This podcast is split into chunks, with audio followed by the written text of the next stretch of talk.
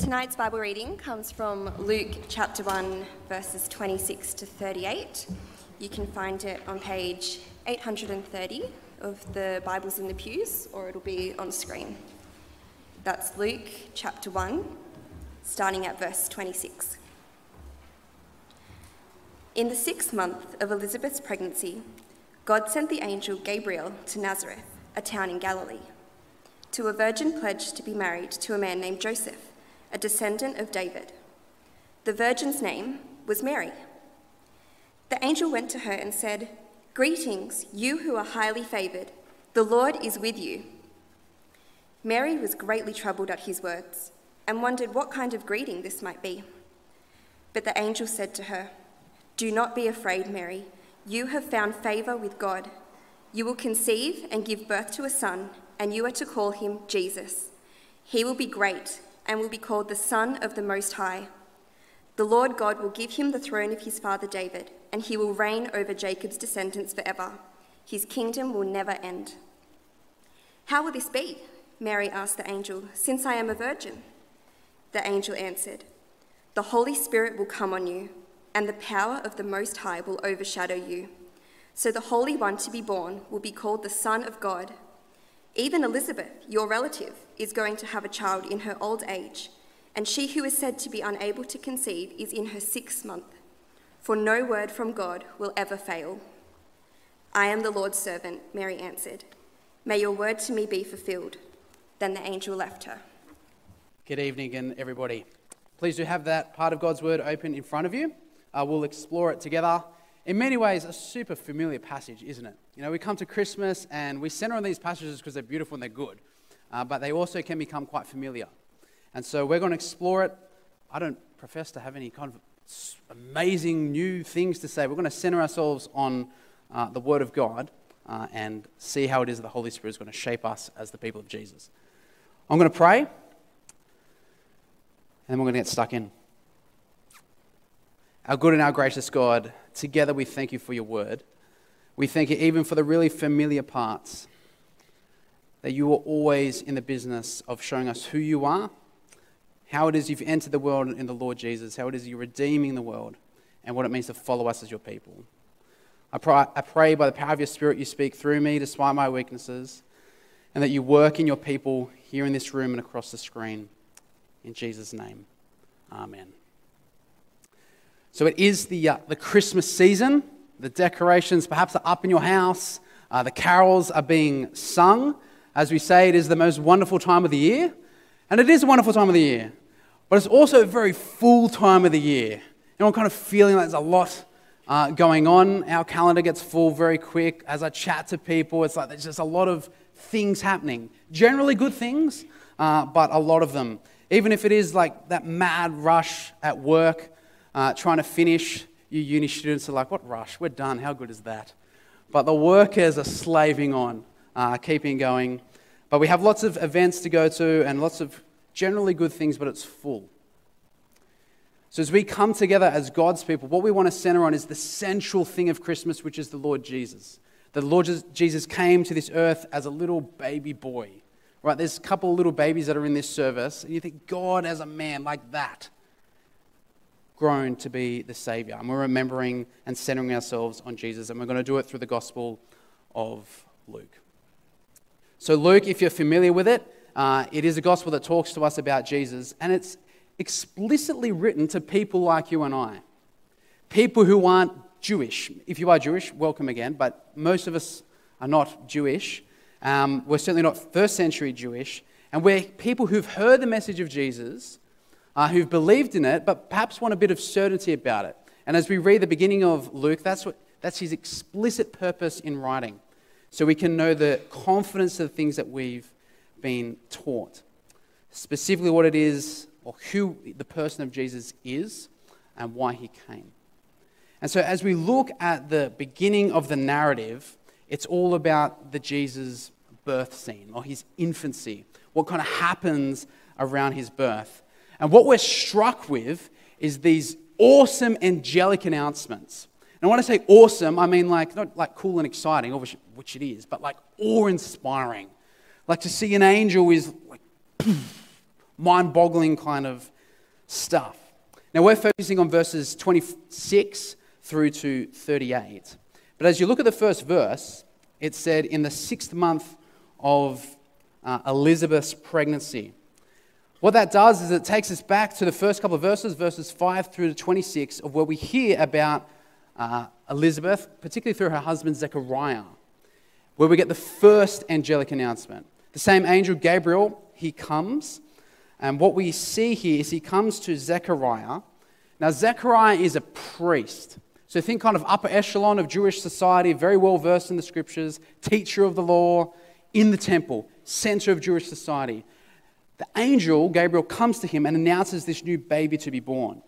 Now, it's crazy because Elizabeth is old and she is barren, which means basically impossible for her to have children. But God is going to graciously open her womb, and we're going to, uh, the baby to be born will be John the Baptist. However, Zechariah, the priest in the center of Jerusalem, is not very confident about that. And so he kind of questions the angel. Basically, he doesn't trust. Uh, the angel makes him mute until the baby is born.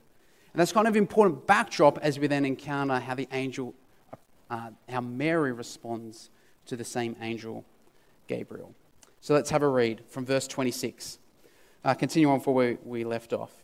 So God sent the angel Gabriel to Nazareth, a town in Galilee, far up in the north of Israel to a virgin pledged to be married to a man named Joseph, a descendant of David, and the virgin's name was Mary.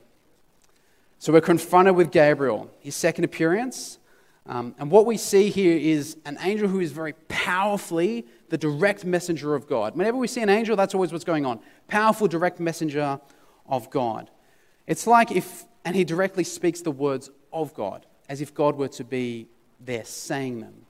Say, like we have the Chinese ambassador to Australia, the words that he or she says to Australia is as if the Chinese people or the Chinese government is directly saying it to the Australians.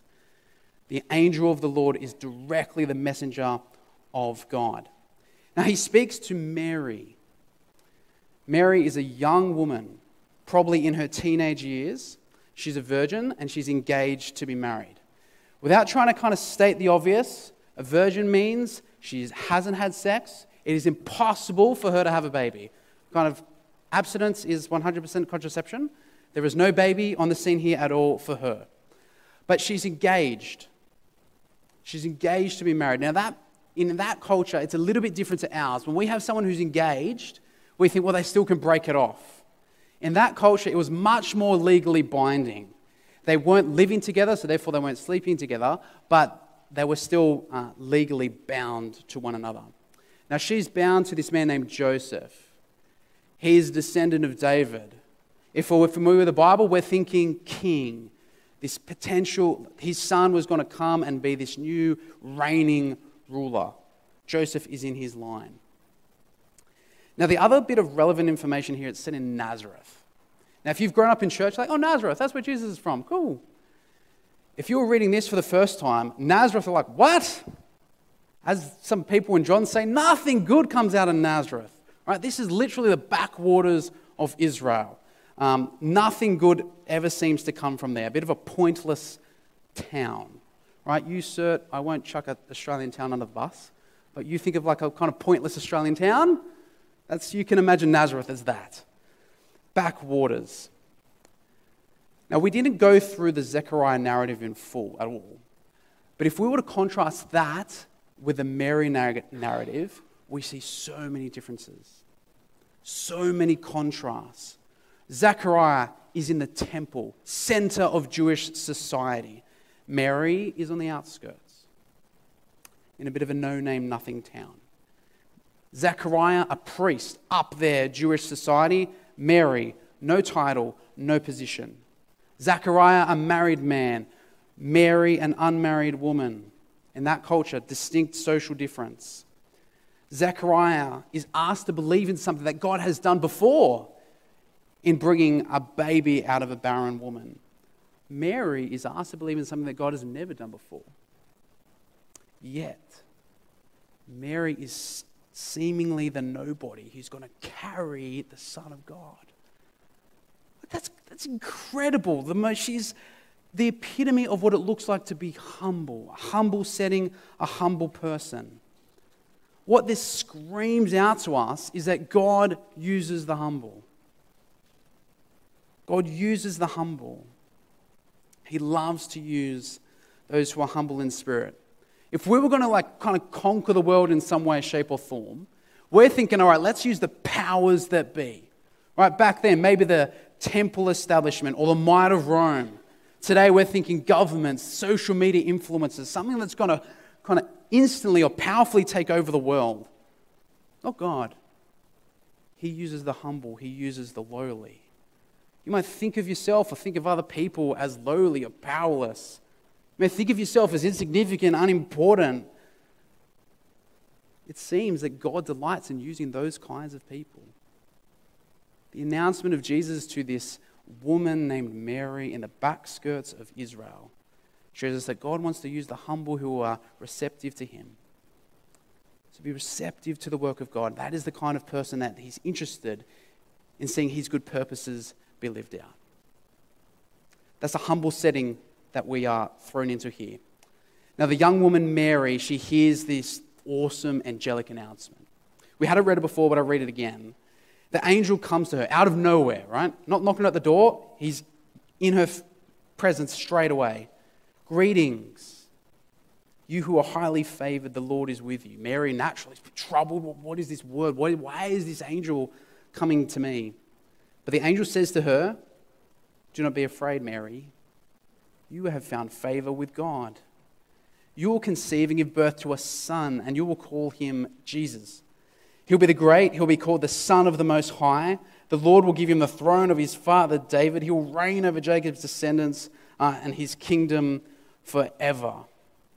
Like, that is an amazing announcement. Uh, we're used to it, but you imagine being Mary in that moment, having that kind of announcement. That is absolutely incredible. In the no name town, this woman is going to have the Son of God. Or you imagine some of you in this moment have had children. Imagine you haven't had a child. You're a virgin.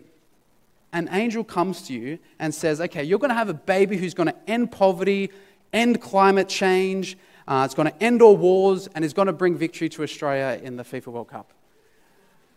You'd be laughing, like, absolutely no chance.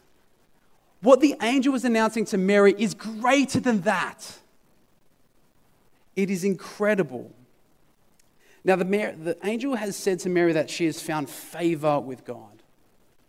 The literal word in Greece is more aligned with grace. angel has said it twice, what is on display here is that Mary is a recipient of God's grace. She doesn't earn it. We're not told anything that has meant that she is qualified in some way for this position by what she has done. God has seen her and chosen her to be the carrier of his son. Like you think of baby announcements at this point. I've had three kids, we've done small baby announcements here, sure. You think of people that pop the balloons and confetti goes everywhere. Like this is incredible kind of announcements. It's a baby boy. His name is Jesus. It means that he comes and he saves. He's the Son of the Most High. We preach it all the, time, all the time, but you hear this for the first time. This title, the Son of the Most High, is only given of God. This is a divine title. He's going to be the king of the throne of David. Now, I briefly mentioned it before, but when you're thinking the throne of David, uh, in the Bible, where our minds get cast back to 2 Samuel chapter 7, a thousand years ago, where God, through the prophet, said that David is going to have a son who's going to have this kingdom. It's going to rule over all of Israel and over all the earth. Here he is. This is the son who's come. And the beauty of what we see here is that grace is, both, grace is both announced and experienced. Grace is announced and experienced. It's announced to Mary in the sense of she's literally just hearing it. Uh, she's embracing it. She's hearing that something is uh, impossible. Uh, but she, she knows it to be true. It's announced by God to her. But not only is grace announced, it's experienced by her. The grace of God is literally now going to grow inside her womb. She's heard it, she knows it, she's felt it in her being. And what we remember and what we, you and I, celebrate at Christmas is very much the same thing. We hear the announcement of the grace of God. And when we respond to it, we experience the grace of God. And so, as we go out to the streets with our friends and our families and our neighbors, we're announcing it and we're inviting them to experience it. Now, Mary obviously finds this confronting to her. So, this is a, a mind boggling announcement. But she has a very purposeful response. She responds with a question. Now, it's a very fair question. And she says, How will this be? Not how can this be? How will this be? Because I am a virgin. Now, she's obviously seeing this not as a future thing, right? This is an immediate thing. She's recognizing that as uh, something that's going to happen right now. God has literally said something which is impossible for her. Impossible. Now, her claiming to be a virgin is not saying, "Oh, look how holy I am." She's saying, "But there's a big barrier here, God. Like, you got to do. Are you going to do something? How will this happen?" Mary is asking in a way, God, okay, I believe you, but I've got no idea how this is going to happen. I trust you, but how will it be? So the angel responds with both an explanation and a sign.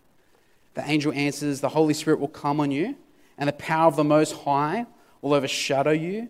So the Holy One to be born will be called the Son of God. Then the sign, even Elizabeth, your relative, is going to have a child in her old age. And she who is said to be unable to conceive is in a sixth month. For no word of the Lord, of God, will ever fail. Now, the explanation is that the Holy Spirit is going to come upon you. Luke, he gives us no details. He just says that's what's going to happen. Mary is given no extra details. That's just what is going to happen. It's just that the baby will not be a result of some kind of sexual encounter. Not with man, not with God. No, God Himself the Holy Spirit is going to come upon Mary and place this baby within her. The boy of Jesus, somehow fully human and fully God, growing in the womb of Mary. That is something that isn't natural. That is supernatural, beyond human potential. The impossible will be possible with God. Now, the angel also graciously gives an explanation to Mary. Uh, he gives a sign, a way to kind of continue to help her to trust, it seems. The sign is that even Elizabeth, her cousin or her auntie, a relative of some form, who previously is impossible for her to have children for some reason, uh, she is barren, God is now opening up her womb and she is going to conceive. Mary doesn't ask for this sign, God just graciously gives it to her. They just love the care, the concern, the kind of beauty of God in this moment. His word was enough for her to trust. She trusted just based on the angel coming. But God gives her a little bit more more to help her ground her trust to continue forward. And what this whole narrative is pointing us towards is that God is the promise keeping God of the impossible. God is the promise keeping God of the impossible. He's promised a man to come from the third chapter of your Bible. From Genesis 3, when humanity walked away from God, rejected God, there was a, a prophecy in there, a hint towards a person coming, the offspring of the woman, who is going to come and redeem. Then we've seen that 2 Samuel 7 thing, and there's other things without Psalms. God has been promising and promising and has been developing this promise about this Savior who is going to come, and now he's here. God is trustworthy. There's a commentator named Bock. He says, We can trust God to perform his promises. He will do it in his own time, in his own way, but it will come to pass. Or perhaps, if you like a more simple way to remember it from our Morling College principal Ross Clifford. God may be slow, but he's never late. God may be slow, but he's never late. And at Christmas, we remember, we celebrate, we worship God because his Son was sent into the world. Son sent into the world uh, to save us in God's perfect timing. He didn't send him now, he didn't send him 3,000 years ago, he sent him 2,000 years ago at that time, in that place, God's perfect timing. We can trust God to keep his promises. We can trust God to keep his promises on Monday morning. You can trust God to keep his promises on Wednesday afternoon, on Saturday at a party, on Saturday when you're at home by yourself. You can always trust God to keep his promises, especially the seemingly impossible ones. So, what are the promises that you want to hold on to? The promises from God's word. I'll mention a few. The promises of no crying, no tears, no pain, as it says in Revelation, of a new body in 1 Corinthians 15. You need to hold on to that promise, the promise of eternity. Remember the promise that God will never leave you or forsake you, as it says in Deuteronomy and Hebrews. The promise that nothing, no one, no depths, no power, no angels, no demons, no heights, no principalities of this world can pluck you from the Father's hand, as it says in Romans. Maybe you'll hold on to that one. Maybe the promise that you are loved, that you are forgiven. There is no condemnation for those who are in Christ Jesus. That just says it everywhere. Or any other promise that God has in His Word. God's Word never fails. If He has said it, He will do it. God may be slow, but He's never late. He will make the impossible possible. We can trust Him and we live in that confidence. Now, with that all said, uh, we're going to pause here for a moment and dive a little bit deeper into the virgin birth. The virgin birth, uh, or perhaps more appropriately, the virgin conception. Um, it's a key thing that we remember at Christmas. And we're going to spend a moment kind of considering the issues and particularly the significance to us. Now, I did a bunch of research for this back in, in college and then throughout this week. And can I say, is it an absolute minefield of theological and historical mess? And here, there, and everywhere, it's got controversy and all sorts of ideas in it. And so, we're going to look a little bit into that darkness tonight, and I'm going to just kind of paint some broad strokes and some particular things for us to hold on to. But as I go through it, if there's particular things that stand out to you or you want to dive into it a little bit more, send it an SMS after the service. Come see me after the service. I can point you in the direction uh, of some of the, the real detail uh, that you can go into. But I'll paint for us what in this moment I think is going to be helpful. Firstly, the issues. The issues that are at play around the doctrine of the virgin birth. When we say doctrine, we're talking the central teaching, the central beliefs. The first thing is that next to the resurrection of Jesus, the virgin birth is highly controversial, highly debated. It is the second most probably contested miracle in the Bible. But the Bible clearly says it. People believe it, but they put it up to debate as to what it actually means. To kind of fast forward to a bit more modern times, the debate centers around uh, those who want to see God working in very supernaturalistic ways or naturalistic ways, how God relates to the world. Basically, uh, does God act only in ways that can be understood by science or understood by rationality? Um, God created the laws, so he works within those laws. Should we only understand God in that way? Or is God supernatural?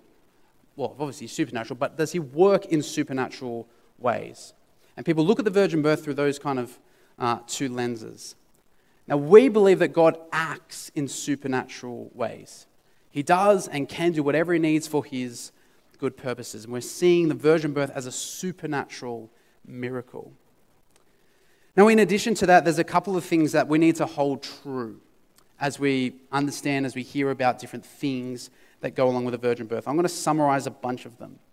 Uh, these are things that can be affirmed by just a simple reading of Scripture. The first set relate to Mary. Mary is not sinless. As it says in verse 46 of chapter 1, uh, my spirit rejoices in my Savior. Mary is sinful. She herself is in need of a Savior. She's not sinless.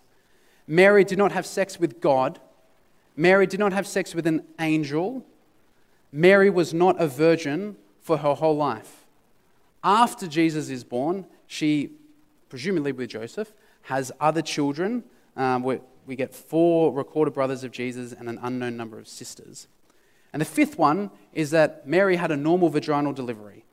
Jesus didn't just somehow magically pass through the womb. It was normal in that regard. Now, in, in addition to those issues, there's, there's two truths that are worth highlighting in general. The first is that the virgin birth does not mean that Jesus came into existence at that point. It doesn't mean Jesus came into existence at this point. Rather, the second person of the Trinity, he existed prior to Jesus the man, but came into the world as a human in this point. As it says in John chapter 1, the Word who existed was Jesus before uh, time, became flesh and made his dwelling among us. Jesus is the second person of the Trinity. He existed from eternity past, he exists to eternity future, became incarnate as the man, Jesus. The second thing is that the virgin birth is literally a historical event. I kind of pointed to that uh, before. We read the Bible, we have so many reasons to believe it to be authoritative, and we read it as the authors intended us to read it. As the first people would have read it, that's how we want to understand it. If you're a first century Gentile Jewish person reading this, you're going, oh, okay, literally, Mary conceived as a virgin. And so that's how we read it too. Now, I said there's a whole minefield. I summarize a whole bunch of things there. If you want to look at, into that more deeply, like I kind of opened a door, looked in the dark mess, and then closed it again. But if you want to investigate that a bit more, uh, let me know after the service. But there are some really significant things for us. Because if this is in there, we could just believe it to be true, and that is enough in some regard. But what does it mean? Why is it significant? Why should we believe in the virgin birth? How should we respond? Now, one of those theologians who navigates all these issues is named Millard Erickson. He surveys them, and I think he gives a really well balanced, well rounded answer, uh, which sets us up for the significance. There's a quote on the screen. Uh, I'll read it out. He says, The virgin birth is not mentioned in the evangelistic sermons in the book of Acts. Right? You look through Acts, when um, in any part of the New Testament, aside from Matthew 1 and Luke 1, it's not mentioned. That well may mean then that is not one of the primary doctrines, as in it's not necessary for salvation. However, it is a subsidiary or supporting doctrine. It helps create or sustain belief in the indispensable doctrines or reinforce the truths found in other doctrines. So it is important. It supports those things which we hold to be essential. And then he goes on, like the resurrection, is it at once a historical event, a doctrine, and an evidence. So, to kind of highlight what he's saying by subsidiary um, and supporting of, there's three things that the virgin birth affirms without necessarily proving. The first one is that Jesus is fully God and fully man, the doctrine of incarnation, Jesus, God becoming human flesh. Now, God could have done it another way. He's God. He could have chosen not the virgin birth, just plopped Jesus into the earth, but he didn't. He didn't choose that. He chose that he should be born of the Virgin Mary. That's his perfect wisdom. That is the perfect way for him to go about it. To consider another way is inferior. Now, Jesus is, the second part is that Jesus is eternal, future past, future present. He's pre existent. We touched on that before. And the third thing is that Jesus is sinless says that he is holy. Not only is Jesus free from sin, but he is the first fruits of a new humanity. Conceived of a woman, but born of God, but from God alone. He is holy from the very beginning. And I realize they're kind of big concepts, uh, but they're on the screen there, there for you. Now, if the virgin birth doesn't completely prove these things, it certainly supports them uh, and makes them hold up to truth. If those are the three things it supports, these are the three things that it certainly affirms. Now, Jesus comes as a savior, king, savior. So, we want to look at three things. There's a lot of different, I realize now going through it. Three things, three things, two things, four things. Three things that are our salvation, that are related to our salvation. Firstly, that salvation is supernatural. It's not a natural thing for us to be saved. The virgin birth is a reminder that although Jesus came through humanity, is ultimately from God. A virgin conception is a supernatural miracle. God literally had to intervene in human life, in human society. We can't produce the Savior on our own. There is no Savior that can be found within us. God's salvation is supernatural.